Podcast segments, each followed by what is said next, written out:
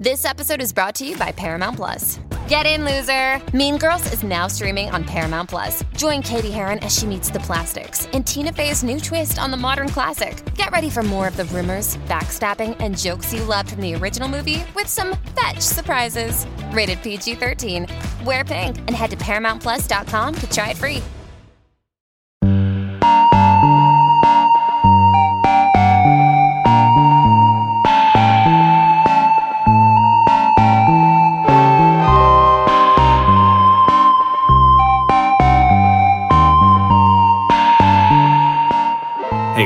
This is Frank Gogol, writer of Dead End Kids and No Heroin. You recently heard me on the show to talk about my new book, Dead End Kids The Suburban Job.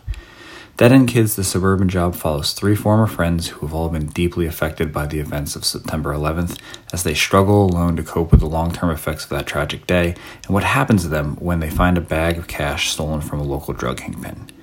I just wanted to drop by and remind you guys that Dead End Kids The Suburban Job is currently up for pre order. For those of you who haven't checked out the original Dead End Kids, The Suburban Job is a fresh start, a new cast, and a new place with a new crime.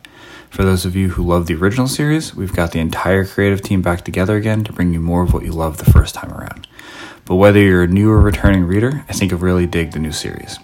If you want to check out Dead End Kids' The Suburban Job, be sure to get your pre orders in at your local comic shop by December 4th.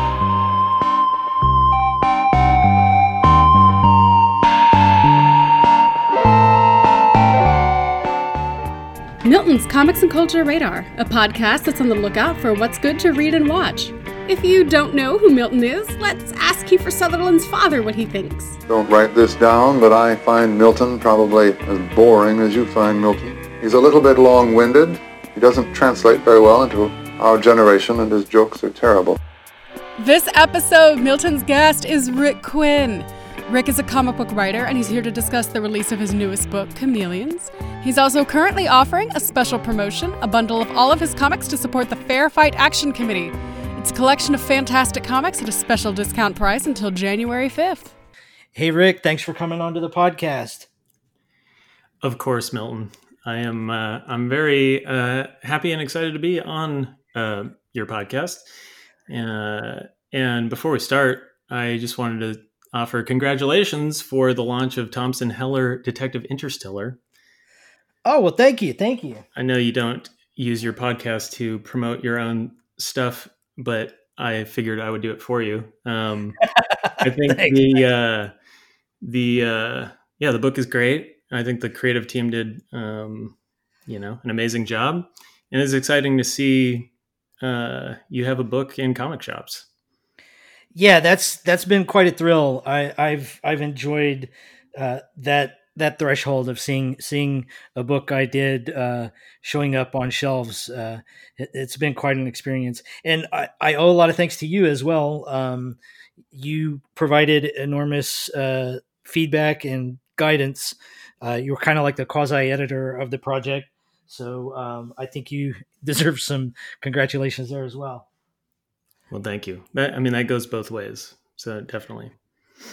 But enough about that nonsense. Let's move on to why you're really here. We've got a couple of things from you to talk about. You've recently launched a new book, and you have a special campaign uh, bundle of a lot of your projects available as well. Uh, let's let's first start out with the the new book. Um, the new book is called Chameleons. Why don't you give us the elevator pitch about Chameleons?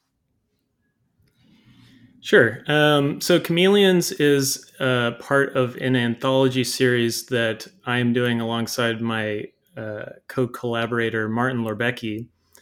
Uh, that's called the Uncan- or it's called Uncanny Valley the idea of the anthology being it's kind of like our own you know version of the twilight zone or black mirror. It's kind of a a, a series that allows us to explore a lot of uh, the same themes uh, across all the different stories things that kind of you know uh, interest the two of us um, technology ai um, faith religion um, music, memory.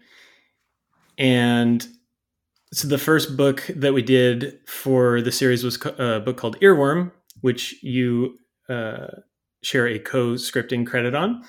Um, and the so the second one is called Chameleons, is set in a dystopic world where most of humanity has been uh, hunted almost to the point of extinction by these uh, satellites. It's called the Geo Orbital Defense System. The acronym is GODS. So the gods have nearly wiped humanity off the face of the earth. And this the story is about this lone family that is uh, traversing this kind of um, empty snow covered landscape in search of this like rumored sanctuary for the, the last of of humankind. And the only thing that is protecting them is uh, these uh, kind of flimsy cloaking devices. And that's the that's the general premise. Um, if you're familiar at all with martin's work which you definitely uh, should be uh, if you're not, you should definitely look him up um, on social media. But he specializes in, um, you know, weird robot creatures. Kind of this like his style is very um, kind of has this like deeply melancholic quality to it, and um, I think that it's uh, you know some some of his his best work, and um, he you know and it, it as far as this is our third completed project together, and um, it uh, it's the most collaborative that we've ever done before. We, uh, the initial premise, he kind of emailed me just like a, a few sentences, um, kind of explaining what he wanted to do, and then I kind of took that and turned it into a. I think it ended up being like 32 33 pages, somewhere around there. Uh, so that that's um, kind of been an exciting part of the project too. Is that and uh, as we're kind of moving forward, we're kind of leaning into that where it's it's much more of a kind of like co-creation from the very beginning, um, as opposed to you know I sit, come up with an idea, write a script, and send it to him, and then he does the art and then sends it back. Um, yeah that's a that's a fascinating detail to understand because I've followed your progression in your collaborations with Martin pretty closely, and something felt new about this, um, and I couldn't quite put my finger on it. And I think you've revealed it now that the change in process has synthesized what you guys bring to the table and elevated both of your contributions accordingly. That's pretty fascinating. Yeah, and it's um, interesting too because it's I it's not I don't think that I would have ever written this story had he not suggested the kind of the initial prompt. Um and so I, I, kind of I kind of like that challenge of of being given like you know a kind of a short skeleton of a premise and then well what can I can I execute this and can I um put myself in it. And uh, yeah, so uh, um, sorry, I, I, started rambling again. But anyway, yeah, um, yeah, the process uh, was definitely was definitely fun, and yeah, I think that um, it kind of uh, brought out the best in what we do um, when we when we do work together. And so this is your third collaboration with Martin, and you're working on a fourth right now, right? Correct. Now, back up a little bit. Tell us how how you first linked up with Martin. I first linked up with Martin because on on uh, I did a comic with the artist Dana Obera called Saltwater, and I posted about it on my Tumblr page at the time. And I, in my memory, literally within seconds, there was like a like on it, and I was like, "Oh, cool! Somebody liked my post." Clicked on it, and it was this person, Martin Lorbecki. I, I didn't know who he was. I have no idea how he saw it. He he didn't follow me. We didn't know each other, and um, I was like I just started scanning through his page and I was like he just I mean he's incredibly prolific I mean he draw he, you know he's like constantly creating and um, posting original art like pretty much every day and I just started scanning through his page and I was like I can't believe that this person is undiscovered you know um, I just thought he's just right. like so not just like I mean, not just talented and not just um, like I like the art, but it was like in, very unique and like his. I, I just got. I felt like I got a sense of him through the artwork, and I just felt like an instant um, kind of kinship to the artwork, and I just knew I was like, I know that I will uh, get along with this person, and I also immediately upon seeing it, kind of like connected in my mind. I had this story idea that I'd had for I think a few years, and it just immediately I was like, "This is the person to do the artwork for this." And so I just messaged him, uh, I think right away, and just said, "You know, I saw your I saw your page. I really like your artwork. I have this story idea. Would you be interested in?" collaborating on it and uh, lucky for me, he uh, was available and wanted to do it, and so that ended up being our our first book, which is called The Ghost Butterfly. Right, and the Ghost Butterfly is is another fantastic short, and Ghost Butterfly is one of the offerings in this bundle that you are currently promoting. I think you're calling it the Georgia Senate bundle. Um, it has one, two, three, four, five, six, seven books in it, if I'm following it correctly. Tell us a little bit about this uh, Georgia State bundle you have going. Yeah. so the um, yeah, so this bundle is it's essentially every comic that I've made at this point.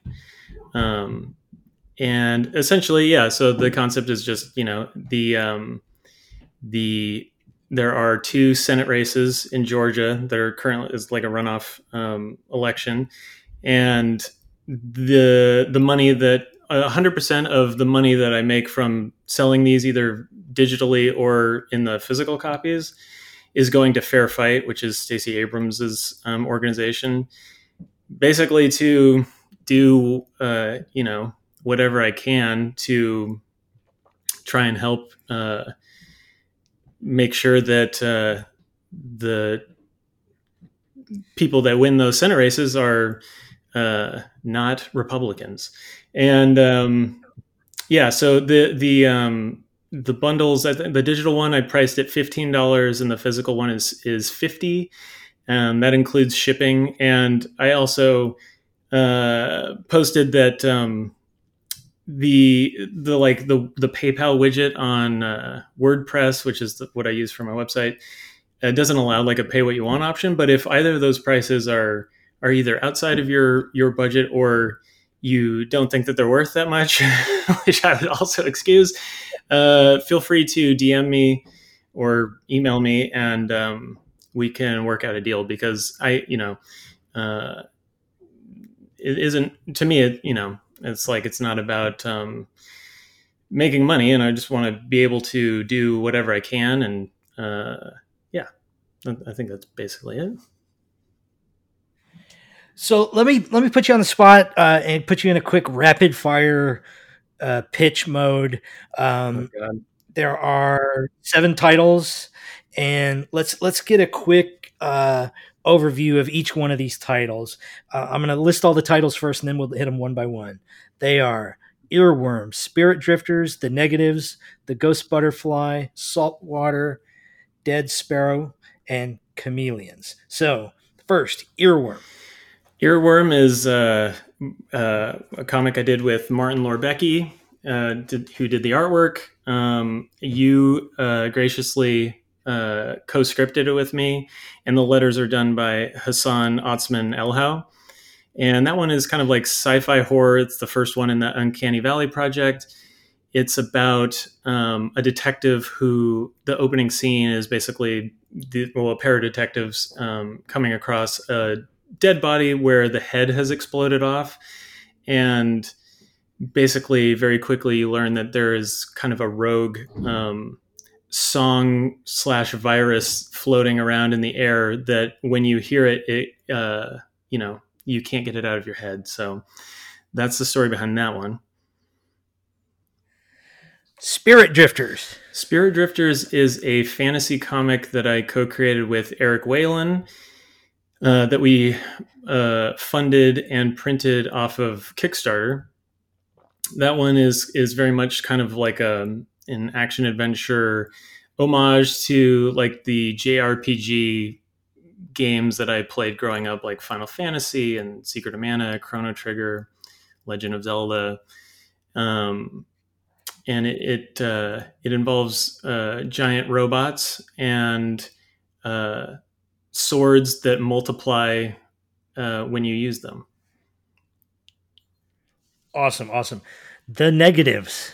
The negatives is a book I co-created with the artist Jacoby Salcido. That one was also done on Kickstarter. That one is kind of, I think, the pitch. That one I actually had a, a decent pitch, which was uh, the Avengers meets Arrested Development. Um, that one is is kind of this team of misfit superheroes who their powers are kind of all based on being depressed. Um, and that one is is it's black and white, and I, uh, you know, it's it's basically it's like a comedy. You don't it it plays on certain um, tropes of of superhero comics, but you don't need to be familiar with with those to enjoy it. I don't think. Um,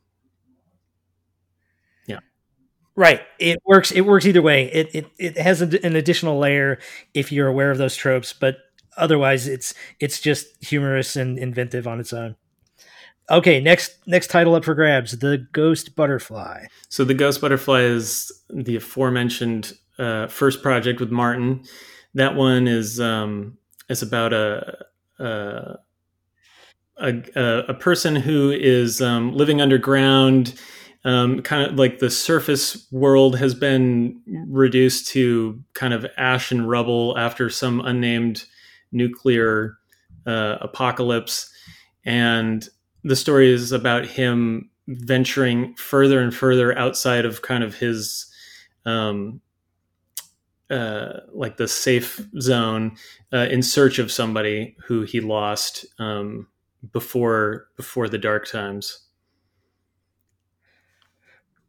Cool, cool. Uh, Saltwater. Saltwater is a book I did with the artist Dana Obera. That one is um, is again kind of like an action adventure sci-fi. Uh, very uh, well. The initial kind of impulse was Dana told me he wanted to do something in the vein of Star Wars, kind of, and so it was Star Wars meets The Abyss. Um, I've, I always loved uh, James Cameron's The Abyss and wanted to do something that was set underwater. And um, so, yeah, that one is about this young woman who uh, kind of uh, becomes part of this like underground resistance against she, the the the story is set on the city where one half of the city is above uh, water and then which is called the golden city and then the other part of the city is like this underground um, piece called The Corroded City. And so uh, it's kind of the story about how she goes from the underground city and um, tries to make the two equal. And if uh, if we are going to make a parallel to Star Wars with Saltwater, I I think you might agree with me.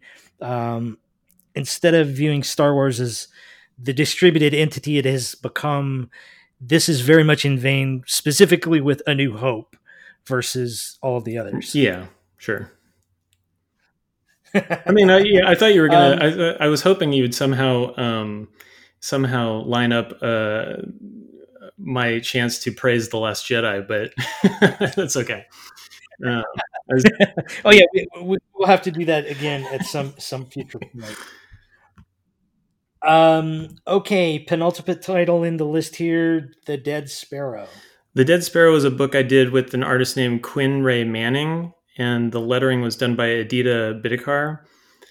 The Dead Sparrow is uh, it's a pretty simple story. I mean, it's about a, a, young girl who, on the morning of her mother's funeral, finds a dead sparrow, um, kind of in the in the yard outside, and it's there's not really much more to the story than that. It's it's kind of um, uh, the inspiration for that was very much kind of like um, Pan's Labyrinth, kind of a Guillermo del Toro uh, fable kind of feel along with i was listening to a lot of uh, nick cave's uh, film soundtracks at the time which if you've listened to them him and uh, his violinist whose name is warren ellis uh, they're pretty somber and so just, that one is um, although it's kind of like uh, it's the shortest of all of my of all my comics and uh, kind of the simplest to describe. It's it's one that I, I kind of have a soft spot for in my heart, um, uh, particularly because I mean, they I think all of them like the artists kind of went above and beyond. But I I just I was a huge such a huge fan of um, Quinn's uh, artwork, and I, I just thought that she did an amazing job on it. So. And we have already talked about the the last one, which is actually the newest one, uh, Chameleons.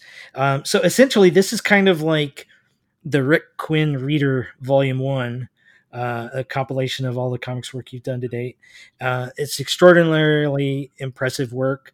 Uh, it's very diverse, um, and it, it, I think it just it's an introduction to your many talents as a writer, and honestly, it hasn't even captured what you're capable of yet. So I, I highly recommend people become an early Rick Quinn adopter.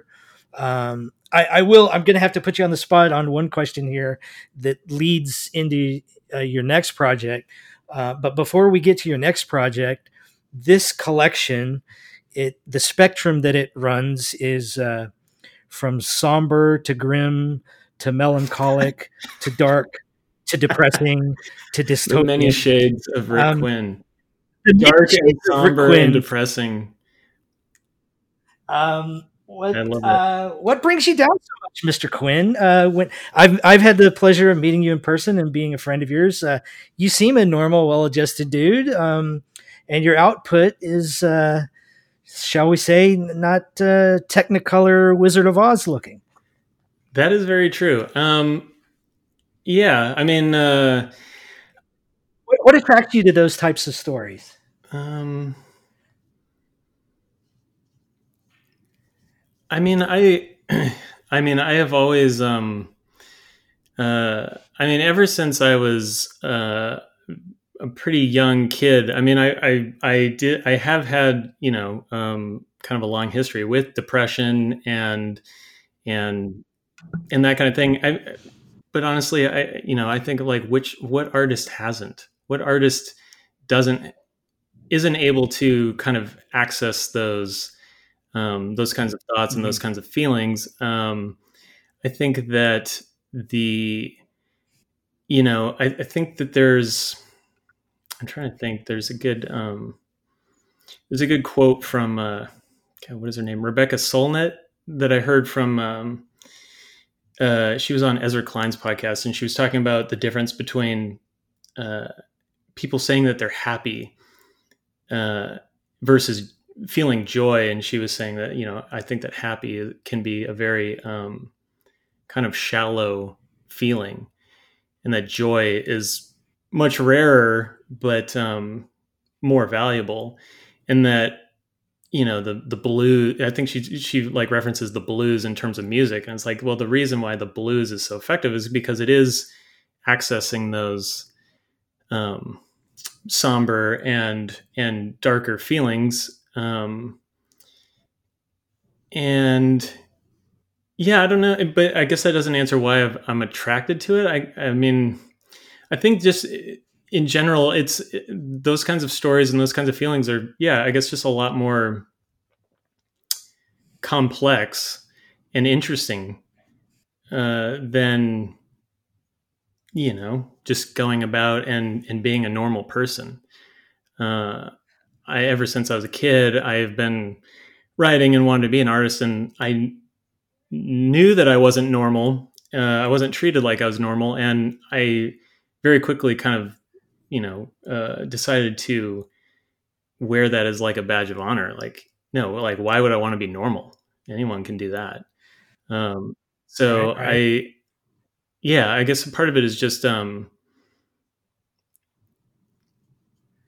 yeah, I, I guess I, am sorry, I'm kind of rambling, but um, I just think that those things are are more interesting.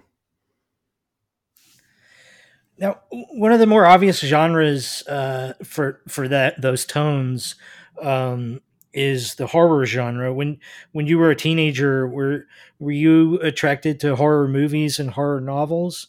I, I, I uh, horror is a genre that I generally like. Really, kind of well, I wouldn't say I dislike it. I, I'm not very interested in a lot of horror. Um, yeah, I, I, I kind of feel the same. Horror way. is a genre to me that I have very specific kind of aesthetic wants out of it. Um, I am mm-hmm. not a fan of um, kind of like.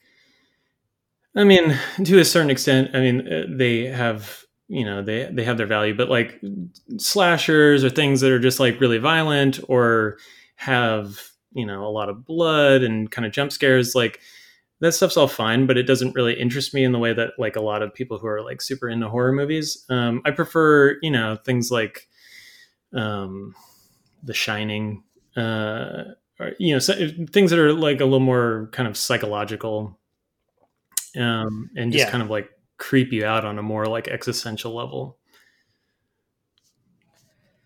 Yeah. The the darkness in the work that you've shared with the world thus far is more in that shining variety. It's psychological, it's tone. Um, there's nothing gratuitous about it. Um, there might be one gratuitous panel in the entire oeuvre, and you probably know which one I'm talking about. But uh, uh, other than that, every everything is uh, pretty uh, uh, layered and full of depth. And in fact, um, uh, that leads me to uh, my question about your next uh, collaboration with Martin. Uh, I'm a little bit worried about this collaboration. I'm worried this might be a Dylan goes electric scenario. Uh, with all the success you guys have had on the dark ends of the spectrum, you're you're you're working on a sort of optimistic project. Uh, yeah, yeah. So um, yeah, the the new project that we're working on is called Meriwether, and yeah, it's um, it's kind of yeah, and I mean, again, it's kind of interesting because I'm not quite sure entirely why um, I decided to kind of switch gears and and try something totally kind of different.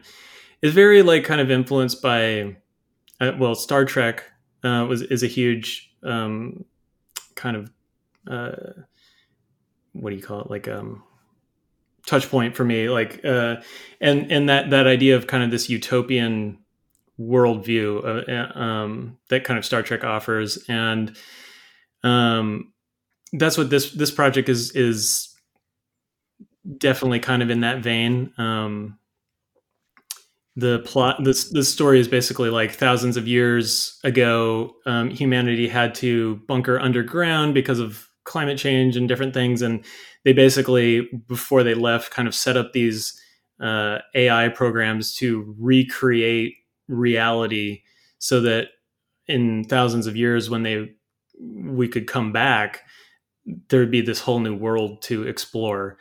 And so the the basic premise of the story is it's this is kind of like the first team Meriwether so Meriwether Lewis is, it, from the Lewis and Clark. So the the concept is that this team is kind of the the first to go exploring this new AI created uh, planet Earth. And yeah, it has a um, it has a utopian point of view.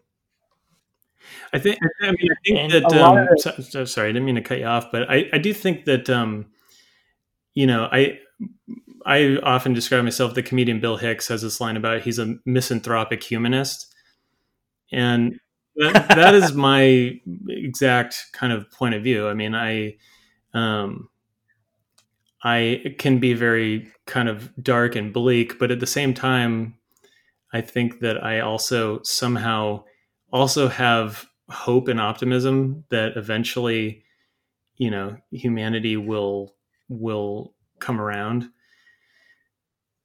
So there there is light in there. There you know it's just sometimes it's hard to see I, I think you've uh, revealed why we became such friends because uh, Bill Hicks is uh, pretty much one of my uh, heroes, and of course he's he's from my hometown of Houston, Texas. I, I refer to him as the prophet of H Town, um, and uh, you just uh, eloquently described that philosophy. I've always just sort of said the same thing, really simply. I I tend to view myself as a short term pessimist, long term optimist. Um, and so uh, this book th- that we uh, that we're waiting for is still in the early phases. Martin has shared. I don't know if it's public yet, but uh, I think he has. He he shared some of the uh, uh, concept work publicly, hasn't he? Yeah, yeah, I think so. Yeah, it it, it looks amazing, and uh, even if this is a Dylan goes electric scenario, I'm uh, I'm on board with the next phase of your uh, collaboration there. Um, I don't know if you've consciously wanted to brand it this way, but I don't know if you're familiar with the uh, so-called solar punk movement. You, you, should adopt the label and say that this is a solar punk. Uh, I haven't heard that. I've heard cli-fi for uh, climate change related science fiction. so that's kind okay. of how I sometimes refer to it as. But solar punk, that yeah, solar punk. Yeah, it's sort of meant to be sort of a a mirror image of cyberpunk, uh, a more optimistic expression of the future, um, and often rooted in uh, ecology related uh, topics. Not necessarily always that, but yeah, um, mainly. Um, and th- there was a collection of stories uh, shepherded in an anthology by Neal Stephenson uh, along that route. Uh, and uh, I'm glad to see more and more people are adopting the the approach, and I think it's an interesting uh, angle. I haven't successfully written anything in that genre yet. I I think I'm I'm still too uh, too attached to some of the more uh, grim outlook aspects of cyberpunk. Um, maybe one day I'll get optimistic in my fiction, but oh uh, yeah, I'm not no, there I'm, yet. I'm sure that you I'm sure that you've got some of that in you. Um, I uh, it does remind me. I was um, so I recently watched uh, the the David Byrne concert movie American Utopia. That's his his kind of how, how was that? amazing. Uh, it's it's especially I mean if you're a fan of Talking Heads or David Byrne, it's uh, it's pretty incredible. But I especially like at this moment, I, I found it like pretty kind of affecting and powerful. And I I was listening to a podcast with um, the film critic uh, Scott Tobias, and I thought that he kind of put it perfectly, where he said that it's he described it as being defiantly optimistic but not naive, and which is which. Oh wow, is, that's a perfect right. Move. And I mean, it, to me, that's kind of the it's an it's a very difficult balancing act, you know, to to be basically you know optimistic or or kind of upbeat but then not have it be corny and not have it be trite and not have it be insincere um i think mm-hmm. you know another uh writer or you know one of my heroes is the writer ursula k le guin and in her book the dispossessed i mean there's this a lot of passages about love and the nature of love and the way that she describes it isn't like anything you've ever heard before in terms of like oh it's it's so great and it's wonderful. And the way that she describes it, she's like, this is hard. This is hard work. And it's not, it's not something that just happens.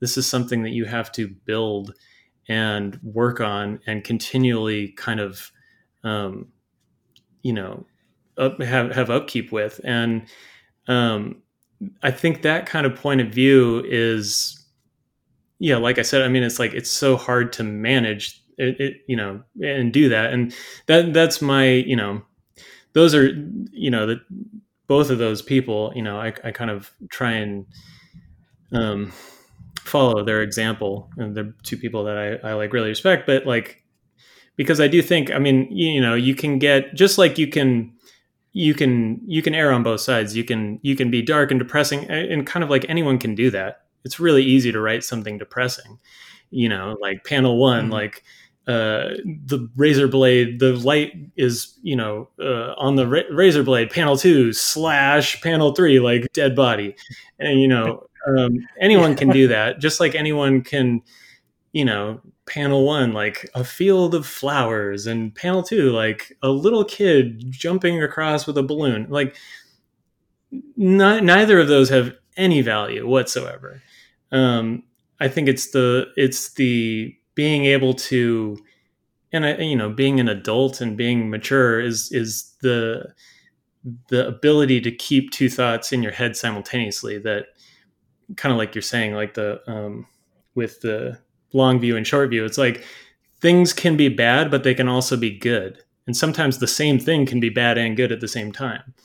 Um, and I just, again, kind of to get to relate that to, to the earlier kind of conversation is like, I think that the, whatever you're dealing with, whether it's light or dark, having both there makes it richer than just kind of an empty platitude or an empty, um, you know, or, or an easy, an easier explanation of things. That that's amazing and fascinating because this this is a um, unintentionally perfect segue to the next section I wanted to ask you about that has its own light side and dark side. Um, let's call this the agony and the ecstasy of making comics. Um, so on the light side, um, I bet you probably don't take compliments very well, but I'm going to do this anyway. Um, you are one of the strongest writers I've ever encountered. Um, and um, if you were a baseball player, uh, we would call you a five tool talent. Um, you, you I know, know that I probably don't. Yeah, know you know that, that you're going to have to explain that to me because I have absolutely no idea about anything sports ball related. so so basically uh, the five tools of baseball are speed, power, hitting for average, fielding, and arm strength. And you never get a guy, almost never, that can do all of those things. Um, it is a rare, once or twice in a generation talent that can do all of those things. Um, and uh, of course, every year the the hype and the prospects uh, you know, there's always one guy that they're like, all right, this guy's a five tool guy, this guy's a five tool guy. But if there's an equivalent in comic book writing, I think you're a five tool talent. Um, I see no weaknesses in the, the scripts that you've shared and the comics that you've created. Um, whereas myself and some of my closest collaborator friends and people in industry, I think I can pinpoint what they're strong at, what they're weak at. Um, you seem equally good at all facets of the game. Um, your your characters are multidimensional. Um, they're organic. They um, they they naturally represent the diversity of the world. Um, they uh, they exist in worlds that are compelling and and well built, but not overbuilt. Not like Tolkien, you know, nerd nerd out, you know, spend generations doing world building for the sake of world building. Um, your dialogue is fresh and uh, authentic sounding, and your characters sound unique to themselves. Um, the length of your stories seems ideally suited to whatever you know. If you choose a certain page number, that story fits that. It doesn't feel like you've shortchanged or that you've overcrammed anything. Uh, so I basically, I think, on behalf of all other comic writers out there, I'm, I guess I'm just saying fuck you, um, because that's unfair. Um, but right before but, you said that, I was going to say, um, like, so do you want me to PayPal you directly for this, or um, no one's going to, you know, uh, believe that, uh, you know, I'm not paying you off. but he, here's here's the but this I've I've cleverly led led you into a trap here because the downside we've been talking about the light side and the dark side here. Um, I also think it's true that, um, as crazy as this may be, um, I think people have not seen some of your best work, and some of that is due to the difficulties in actually making comics uh, and some of the disappointments of the comic creating process. And I am I misremembering this or not? But I think the challenge the, the challenges of comics got to you at a point that didn't you almost quit uh, like three years ago? Um, I don't think. Uh, I don't know if I ever. Um, if I ever said that I was thinking of You quitting, I there was a You were on the ropes. You were on the ropes at least. yeah, you know, yeah. I mean, but that you know that um, you know that that happens regardless of uh, you know you, you go through periods where you know things are harder and or not and um yeah i mean well first of all before we get too far away i mean i do have to uh i, I can't let that like you said I, I can't let that um compliment just go by without commenting and uh making sure that you know it's like um i while i appreciate you know everything that you're saying and i mean for for full um, disclosure that everyone's listening i mean we, we have been friends for for a while now and um but you know it's like i you know it's like um the things that i i've been writing for you know uh a, almost my whole life and um but you know like a lot of those lessons and and things that um got me to where i am currently i mean like it didn't happen by itself. And and there are a lot of people along the way who helped you know support me in all kinds of different ways. So definitely wasn't like a, a singular achievement whatever those achievements are. Um as far as like quitting comics i mean i i i, I think that i've my priorities have just changed a lot from when i first started. I think my my initial goal was you know kind of like oh i want to you know become a published writer who has like a you know an ongoing series that kind of like the ones that i you know kind of grew up reading. And um and just kind of like the reality of that has has changed. The the business um of comics has changed. And my own priorities have changed and what i'm looking for has changed and what i want to do has changed. And uh, i kind of accidentally kind of fell into this this mode of kind of creating these like short stories um, that are each kind of their own um, thing. And you know and i've been self-publishing them and like i just it's just turned out that like i really like doing that and so my interest in like approaching a publisher and and you know um, going that route has just kind of it has rescinded uh, quite a bit. I mean of course you know uh, not saying that I, I wouldn't love it if somebody um, put their their company and their resources into um, backing one of my projects and getting it in front you know that would certainly get it in front of more people. And like the the end goal with all of this is having more people read it. Um you know that would be great but i i guess i'm just not as um you know that isn't necessarily so much the goal for me anymore than it just is to like make make the thing and be challenging myself. Um you know i've i've uh, kind of been branching out too recently with like writing more prose like short stories and and poetry and um you know just like I, I yeah i don't know. I mean what about for you? What would you say is you know now that you've kind of achieved a goal of having a published book like what is what is on the horizon for you? Or or are you looking to replicate that and and keep up with that? Or or yeah what i'm kind of curious to hear what your side of the equation is.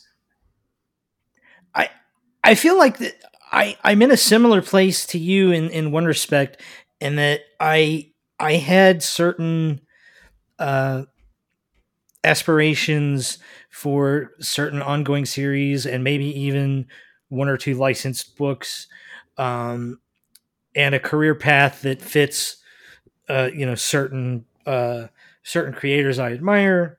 Um, and I don't have that vision anymore. Um, and I do share your approach of there are certain just things that I want want to create and put out in the world the the problem is is I, I diverge from you in the sense that I um I I don't have that ability to have all of my creativity spread around a lot of different uh, things that can be expressed in shorter units. I'm, as you know, I'm I'm kind of cumulatively gearing towards one really epic project, and unfortunately, the economics of comics are such that you know for something like that to even exist at a certain level, you've got to figure out some sort of audience viability for it even to exist. So I'm still trying to quote unquote play the game uh, just to achieve that one particular project. Right. Um, and I'll I'll be super happy if I can get that one created. Well, that, yeah, and I mean that Um, that has um, it- you know, as far as like you kind of alluded to me kind of having these frustrations earlier. I mean, it, it's all tied up in economics, and you know, it's it's especially if you're an independent creator. I mean, like you know, um, making comics costs a lot of money, and so if you don't have a lot of money, it uh, it can pretty severely limit what you're able to do if you're a writer you know? It's a lot different if you're you're a writer and an artist and you you know can kind of generate the complete package on your own. But if that's not the case then just all of those things are really difficult and you know when you're doing it on your own um, you're having to manage like every part of the process and it- you know it's just a lot of work. And especially if you have um, you know your your normal job and and other things going on in your life like it can get to be a bit much. So um yeah i get you know that all plays into it as well. So I'm not sure how you're going to answer this, but if uh, if the opportunity ever did come along, you know, Mister Monopoly Man with his monocle shows up to your uh, residence in his Rolls Royce and pulls out the bag of money and says, "Mister Quinn, you are going to do a licensed comic book. Which which uh, you can choose one. Which one would you choose, or would you tell Mister Monocle Monocle Mo- Monopoly Man to go away?" I mean i'd love to say yeah i'd be like yeah no i don't i don't want your money but of course yeah no i'll take uh, you know. Um, um yeah i don't know like i i honestly don't really have any um any desire to write like a established um character. I i just never I, I never really have um i know that there's some people who you know they they get into comics and and kind of the goal is like well one day i'll be writing you know x-men. And yeah i'm sure that, that i mean that sounds cool. I just don't have any idea for an x-men comic. I don't have any idea for you know i don't i don't, wouldn't even know where to begin. I- just completely honestly like I, I i think i would be completely lost. I i mean i think the one the one character that i and i i think that if i had to choose is the one that i would go with is kind of is is an odd choice i think um just for myself but I th- it would be superman because I, I think Really? That that's a surprising that's a surprising choice. well, I think that Superman is, and like my my brother Riley, uh, we get in well, we don't get in arguments all the time, but we have discussed his dislike of Superman.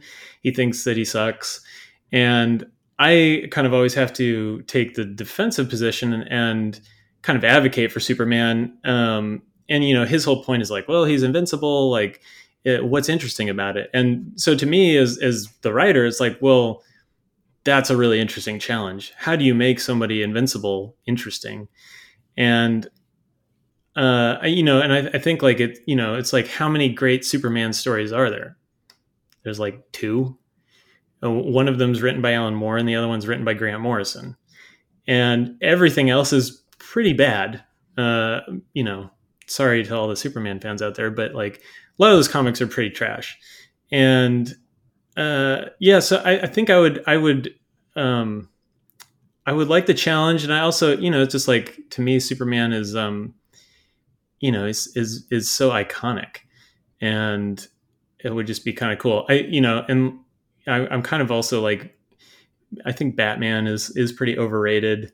Um, and the only, I mean, of course, like I grew up, I, I yeah, I grew up loving Spider Man. I, I, I do have a story that I will write one day that is tangentially related to Spider Man, which whether I have permission to incorporate him into it or not, I will do. But um, I don't really have like a, an idea for like an actual Spider Man story, and um, you know, I.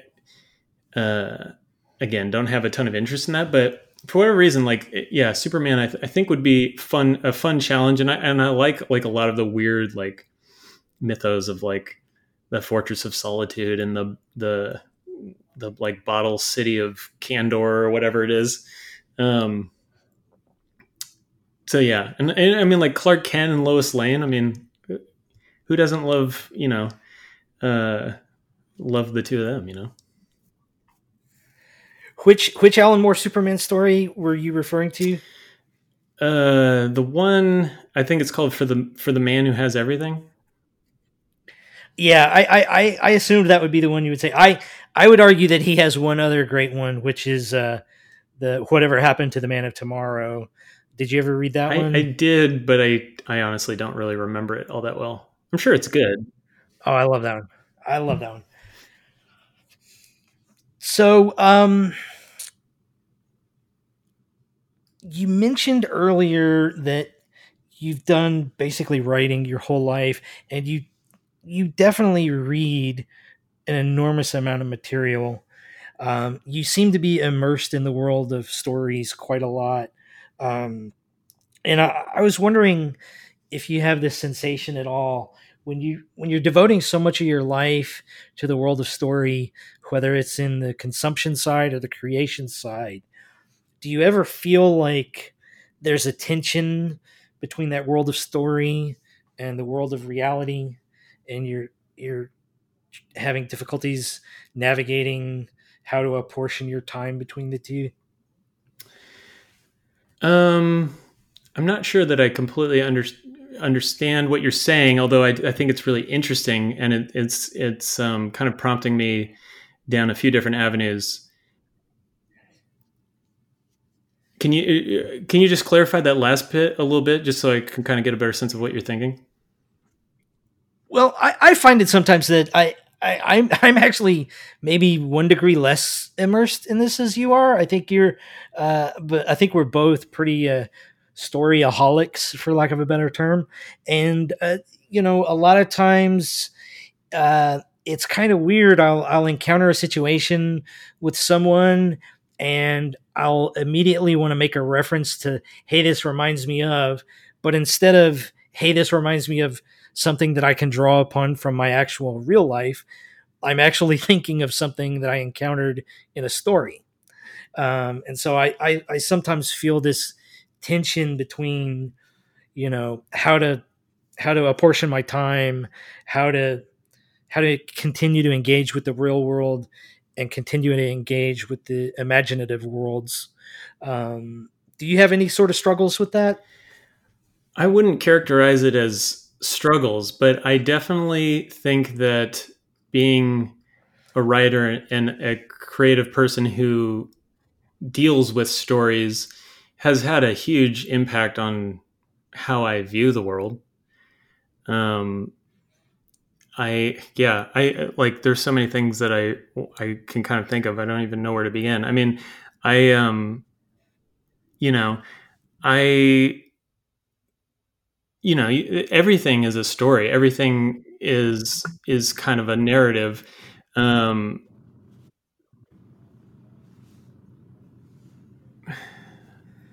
Sorry, I'm just trying to collect my thoughts. Um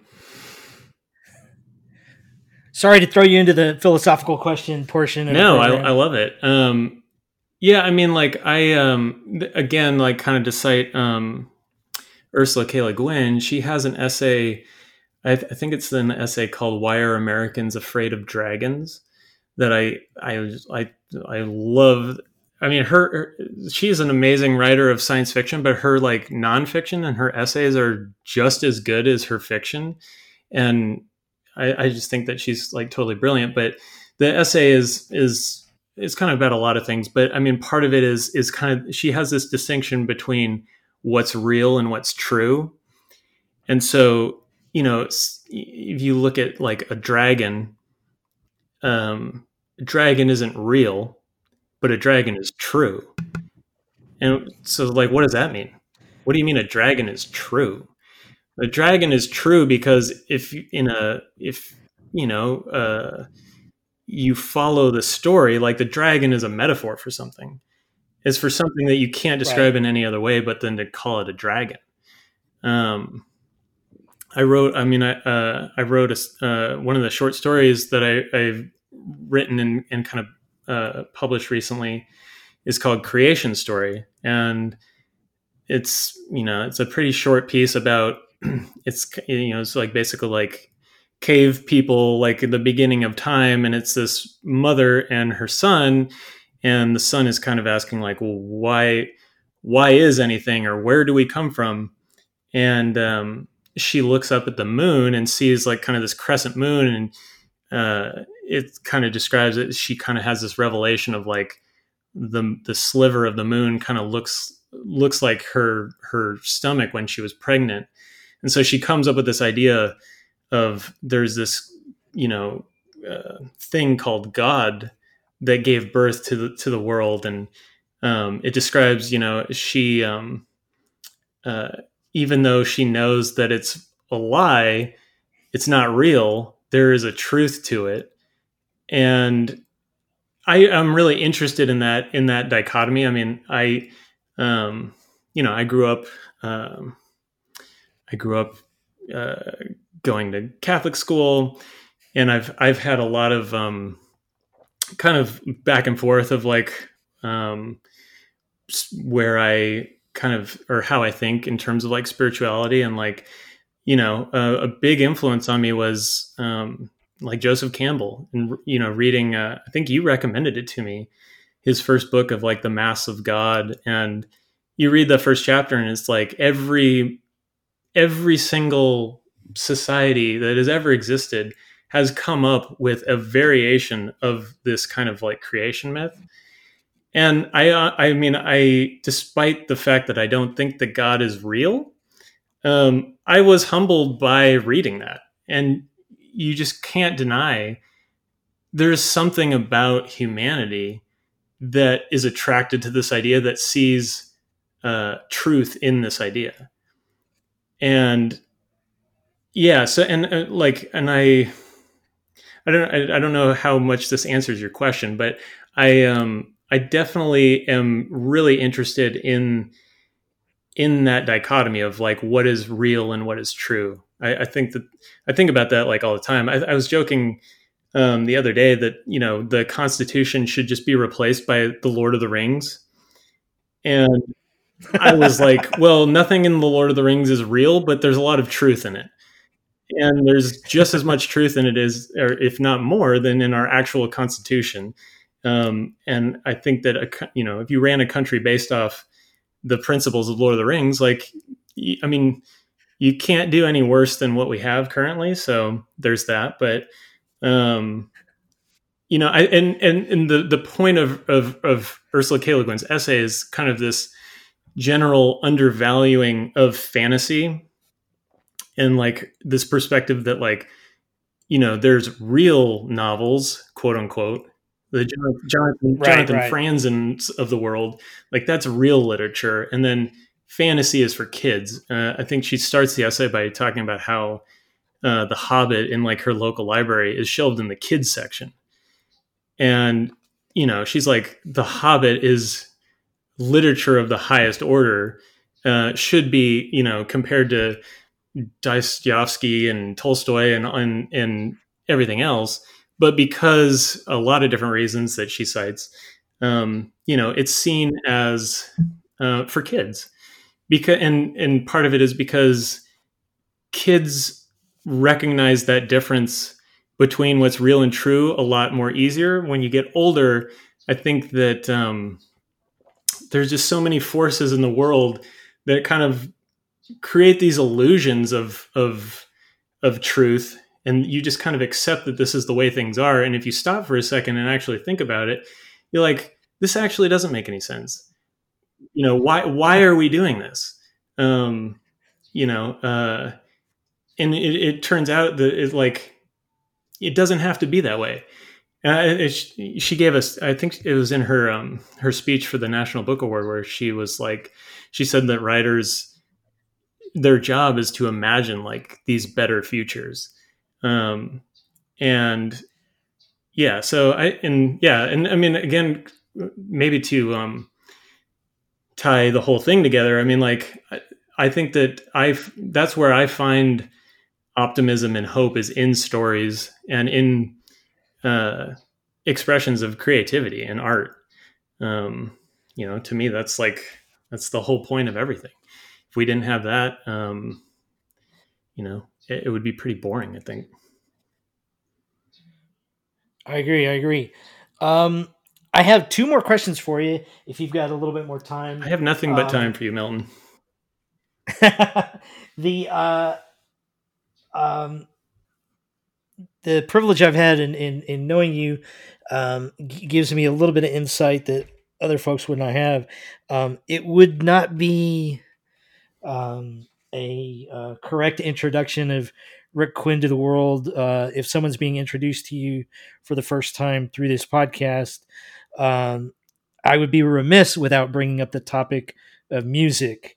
Um, music is a very core aspect of your being, and I believe it probably influences your comic creation work as well. You've you've been kind enough to do some uh, playlists for some of the projects I've been working on. Um, how, how, does music fit into your life, and what, if any, aspect of it informs your comic creating? Uh, well, yeah, um, music. I yeah, I mean, um, music to me, I, I think part of why I uh, respond to it I mean, the way that I do, I mean, to me, I, I kind of consider that like the the holiest of of art forms. Um, I cannot do it. I have, you know, my brother uh, is, you know, a musician who he can play anything and like it writes it writes these amazing songs and can record and and um, you know do all this like layered intricate uh, things with it like I know nothing. Like I can I've been playing the guitar for over a you know like probably 15 years or something like that and I, I can still play like the same five chords and in the same like half of three songs um, and so there's definitely a part where i just like i don't really understand it and i don't understand um, why i'm so moved by it necessarily um, i do think that again kind of to get to this like kind of a utopian view or uh, something along those lines. I mean like music to me is like anyone can listen to it and get something out of it. Um, any kind of book needs to be translated. Any kind of movie needs subtitles. Anyone can listen to a piece of music and if it's good like pretty much get it um, so I, I, really like that aspect of it. Um, and what was the second part of your question? how, does, how does it influence, if any, uh, aspects of your comic? Oh, yeah. Well, so um, one way it influences is usually the kind of projects or the things that I end up writing are usually an excuse to listen to certain kinds of music. Um, so I will okay. I will That's think good. like of the soundtrack first, so that I can listen to that, and then while I'm listening to it, um, come up with a story. Um, I think almost everything that I've done, I could pretty much isolate to you which song it was that I was listening to at the time, um, or you know what what set of albums or, or musicians. Um, and and, and also i mean i think again like there's um uh and this kind of relates to on on your last podcast with um frank uh, go gogol is that what his last name was I believe you are correct. I I still don't know. Honestly, I must confess. I'm hoping Okay, that's well, right. Um, hopefully, yeah. Uh, Frank, he he was talking about like poetry and like his the he like went to school for poetry and how that kind of influenced his comic writing and like I could relate to that a lot. And I, uh, poetry and music to me are are both very similar, where um, they're both can can be very like um, kind of also like unintuitive, like and very spontaneous or kind of unknown where they come from. Um, you know, I'm usually somebody who like again like uh, it's very like um, intellectualized, like how I end up where I end up, and I have a I, I wish that I had the ability to to just kind of be have that like freedom to where like you just sit down at a piano and start playing and you have no idea what you're doing you have no idea why you're doing it and you know a, a song comes out um but the, so but poetry and music they're also they you know poetry has a musicality to it and comic books have a a musicality and a and a kind of a poetic nature to them as well. Um especially the way that like um if you think of like panels on a page you know um you, I, I think of it in terms of like kind of like you know it's like page one it's like three or four panels like is is almost kind of like a you know I don't know how to describe it other than like in my head I'm like okay do do do like, uh, like almost like a drum and then like okay you're building up and then page two and three you're to have like five or six panels that's a little more kind of music a little more happening and then page four splash page. And just kind of that like natural kind of rhythm that i mean to me that's like a pretty obvious and like standard version of that but like um and even just the you know the way that like um panel descriptions the the rhythm of them the way that they're kind of metered out between the different panels um it just it's very similar to the process of sitting and like writing a poem and like the um and you know poetry is all about trying to well not all about but a, a, lot of it is you know trying to get the most out of the fewest words and and and um you know uh comic writing is is is that way too i mean like you only have certain amount of space and you don't want to um cover all of the artwork with all of your words so it it kind of uh forces you in a really good kind of creative exercisey kind of way to be as articulate and be as succinct as as possible. Um, yeah, I think. I, uh, well, I, I I think I mostly covered your question. I mean, yeah, I mean, like music is yeah. such a huge topic. I mean, I could talk about that all day. I mean, I, like yeah. I, um, yeah, and I, you know, there's a lot of there's a lot of like kind of nostalgia tied up with that too. I mean, like my my dad was a musician, and uh, you know, he we would listen to music all the time when I was growing up, and um, you know, so when I listen to music too, and you know, I earworm. So our, the comic earworm is a perfect example of like, um, you know, so much of that story was about like these these songs and the meaning that the songs kind of carry with them and the history that they carry with them, and you know, I, I pretty much every song that I listen to, I almost always remember the person I was with when I first heard it or a significant event that happened while it was playing in the background.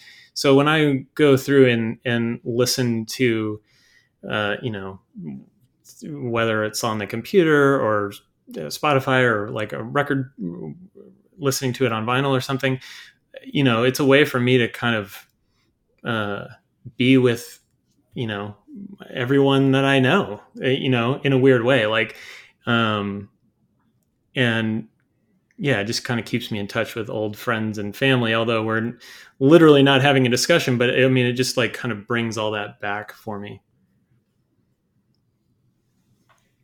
That's great. That's great. Um, what you were just talking about reminded me of one thing that seems totally unconnected, but I, I, I feel the urge to bring it up. Have Have you ever seen the documentary Comedian? uh, that's mostly about Jerry Seinfeld, but also a few other comedians. I saw it when it came out in theaters, but I haven't seen it since. there's a moment in that documentary that just fascinates me. And Seinfeld is around the table with a number of other comedians, and he's talking about the creative process of making jokes. And he talks about contrasting jokes that take a lot of effort versus those that just kind of emerge from the universe. Um, and he talks about, you know, he's written a number of jokes that take him a whole year to write. He'll workshop it on the road. He'll tweak every little rhythm and nuance of it and keep fighting and keep fighting and keep fighting it, polishing it to get it to the point to where it is finally a joke that works. Contrasting that with other jokes, he said that he's quote unquote written, and he says sometimes he will have a joke that just comes out fully formed like an eagle with wings taking flight. Just immediately it's perfect. It doesn't need any adjusting. And he says i don't think i wrote that joke. That it just it just came into the world and declared itself i am a joke. Yeah. Well it, you hear that story with a lot of musicians as well. Uh, i think uh, um, tom yeah. petty uh, in writing the song wildflowers. I mean by all accounts literally hit record on the tape machine and just started playing a song and three minutes later he had the song wildflowers. Um, which yeah to me is just like sounds like completely mystical. Like how is that even possible? Um, but you know i yeah. you know I, like anecdotally like i i've definitely had you know much it's much more likely for me to sit and and you know type or write something and revise it and go back and fix and da da da da da but there are those occasions where you sit down and just somehow you just start writing and what you ended up with you're like i think this is done. Um yeah. and i think a lot of that has to do with um in all of those cases you know seinfeld or or um uh tom petty or whoever is that um you have to you have to have a pretty solid foundation of like the craft itself in order to kind of do that at least in a sustained way you know i think that um, mm-hmm, mm-hmm. you have to kind of be prepared to know when that's happening and able to kind of capture it um, which you know it's kind of like the like you know this idea of like an overnight success or like and that's one thing that I always struggled with, like as an as somebody who is like being creative and wanting to be an artist, is like you you you see all these other people and and or artists and and you just think like you know especially if they're like younger or like I know you're like a huge Orson Welles fan, and I always uh, had in my mind like Orson Welles, how old he was when he made Citizen Kane, and I was like, well, I have to do something on the on the the scale of Citizen Kane by then, or else you know i um, have somehow failed. But you what you have to remember in all of these cases every time that you read a biography of these people or read interviews with these people is that they have been working on this for years sometimes their entire life before that opportunity presented itself. It isn't like orson welles right. just decided one day to make a movie and then he walked into a studio with the script of citizen kane. I mean he uh, you know, had you know probably more than a decade of experience of writing, of producing, of of acting, um, in in like vaudevillian. You know, um, you know better than I do, but I mean like, um, and in all these cases, it's the same thing. It's like you you have to have been working at these crafts for a very long time in order to get to that level to where you can just kind of divine something and i think it's possible to do that without um, sometimes without all of that uh, work beforehand, but it's not sustainable, and you'll see those people burn out or not really last very long. That's another thing you see in in music a lot, particularly is like a lot of bands have a great first album,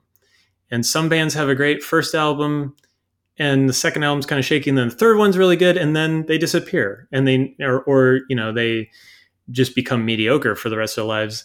And but then there are those people that are able to uh, continue to be interesting. Uh, you know, I again to like bring up Nick Cave, like that's somebody who I look at as you know kind of the role model of like he just put out his best album and it's like 40 years into his career. Um, and his entire career is interesting because he's always kind of like pushing himself forward.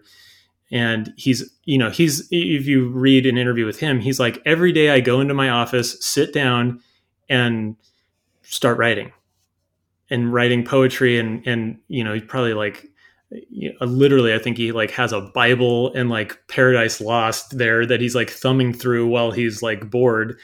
Um, but otherwise, he's like sitting there and doing the work like every single day.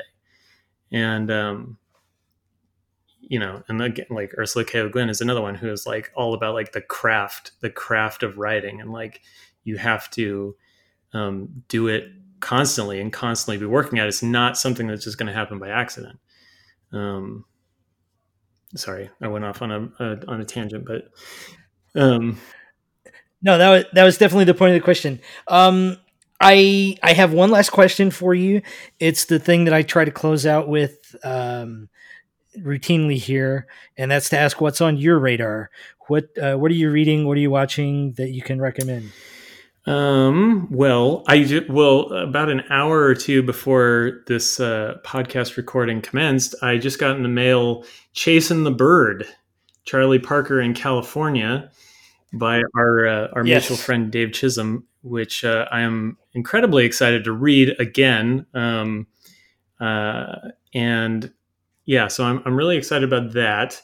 Um, I also recently read. I backed uh, Jason Alsaqa, uh, or no, sorry, Jordan Alsaqa did a book called Raise Hell that he had on Kickstarter, and I recently read that and really enjoyed it. Um, for anyone who's familiar with the comic book Giant Days, it's kind of in a similar vein of that. Um, I thought it was um, it was really kind of like a creative and kind of charming uh, story. Um, another comic that I read recently that I really liked is this book called Lonely Receiver. It's uh, by this writer named Zac Thompson, and the artist is Jen Hickman. And it's basically kind of like if um, Hitchcock's Vertigo was directed by David Cronenberg. It's um, it's kind of like oh, wow. this relationship body horror uh, story that um, is really interesting. Uh, I think it's like three issues in right now, and I've been really liking that. Um, uh, that's a, that's for comics. I mean, as far as books, I've been reading. I'm, I'm uh, a little more halfway through The Haunting of Hill House by Shirley Jackson, who is an author I've discovered this year during uh, quarantine, and she is freaking brilliant. Um, uh, I read uh, earlier this year. I read um, "We Have Always." What is that book called?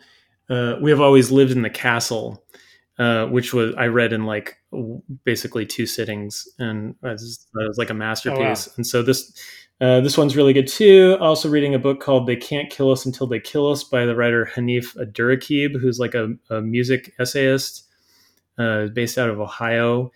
Uh, I knew instantly when I opened the book, and there was a essay about Bruce Springsteen, and then the next essay was about Carly Rae Jepsen that I was going to be a huge fan. Um, and then uh, I also I haven't gotten too far into it, but I, I, ordered this book called Men of Tomorrow by this writer named Gerard Jones. That was the the artist uh, Ganzier had been posting about. I think in like his newsletter, and um, uh it's it's it's about like the origins of the comic book industry, and uh, it's really fascinating, especially if like I think it does a really good job of um, kind of paralleling uh, what was happening at the beginning of the comic book industry with like what was happening historically, and uh, mm-hmm. so I'm really enjoying that. And then um, speaking of um, newsletters, I would also recommend uh, our mutual friend Renton Hockey has a newsletter called Rent Space that um, he usually uses to kind of chronicle like his um, he's working on a web comic called Ronin Digital Express that's really cool. And and the newsletter is uh, again like kind of it's just like charming the way that he he's very open about his foibles or his perceived foibles of you know his journey of um, uh, kind of creating this web comic. And uh, I would definitely recommend that if you if you um, find find him on uh, Twitter. I'm sure there's like a link somewhere there, but uh, I think that's that's pretty much it. Well, speaking of Twitter, uh, the apocalyptic hell site that it is, wh- where can people find you on there? I am on Twitter uh, at at rich rich quizzle. Um, don't ask me to explain. It's a very long, convoluted inside joke of why my Twitter handle is at rich quizzle. So just ignore that. Um, uh, at rich quizzle, and then uh, my website is uh, aphexquinn.com. So a p h e x quinn.com, which is which is a play on uh, the electronic musician Aphex Twin, um, who uh, yeah, I'm I'm a fan of. As am I. As am I. Well, Rick, thank you so much for coming on to the podcast, and thank you for uh, you know donating uh, your works to a cause. Um, and uh, one last time, how how can people order the Georgia Senate bundle? Uh, people can order that by going on my website, and I've been posting about it pretty regularly on Twitter as well. So there uh, should be links for for that on both of those spots. And um, and before I go, I mean, I, I will uh, I will say again, thanks to you, um, because as I mentioned before, I mean, we've been friends for years, but I um, you know, I definitely would not have made it this far along in my creative uh, creative journey without your support and your your um, kind of critical eye. And um, we didn't really get to talk about the um, comics experience, which is kind of how we first met. Um, oh yeah, we'll have to do that in a in a future episode. Yeah, yeah. Um, but the the short version is that um, the comics experience is this forum where people could log in and um, kind of this community of like uh, you know uh, independent comic book creators and i signed up for it and that was really the first time i'd ever um, put out something that i had written to be read by strangers in the past i'd only you know always kind of been very like uh, scared or basically yeah scared to have other people read it um, yeah, it's pretty because I thought it was going to be terrible, and um, you know, I have like close friends and, and people would read it, but that was the first time I'd really had anybody uh, that I didn't know read it, and literally the first comment I got was from you, and I mean, that, oh, I didn't realize. Oh that. yeah, yeah. So I uh, and your your I can't remember if it was a comment or an email, but I mean, it was just I mean, it was so encouraging. And you know i i always remember that in in moments when i'm like questioning myself or or uh, yeah having these moments where i'm like is this even worth it? I i mean i do i think about that. So i mean i definitely have appreciated your friendship over the years. And now you know uh, it's all culminated in me being able to take advantage of appearing on your podcast oh well thank you sir thank you for the kind words I, am glad that i have that footnote uh, of uh, a detail in in the Rick Quinn history as well. That's awesome. well, yeah, and we'll have to we'll uh, we'll have to do this again too. We yeah we didn't. I well I forgot to mention the like movies that I've been watching, but I mean we could talk about that all day. But um, yeah, we'll have to do it again uh, sometime. That sounds like a plan. Well, thank you again for coming on, and best of luck with the Georgia Senate bundle and Chameleons and whatever else is in the near future. Cool. Thanks, Milton.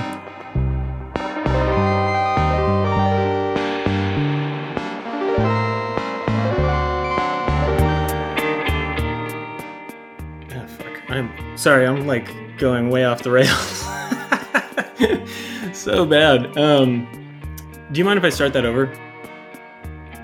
Sorry, I make, uh, hopefully that'll be the first time. I was just like, what? Where am I going with this? Does does everybody else does anybody else need any editing or is it just like a straight shot?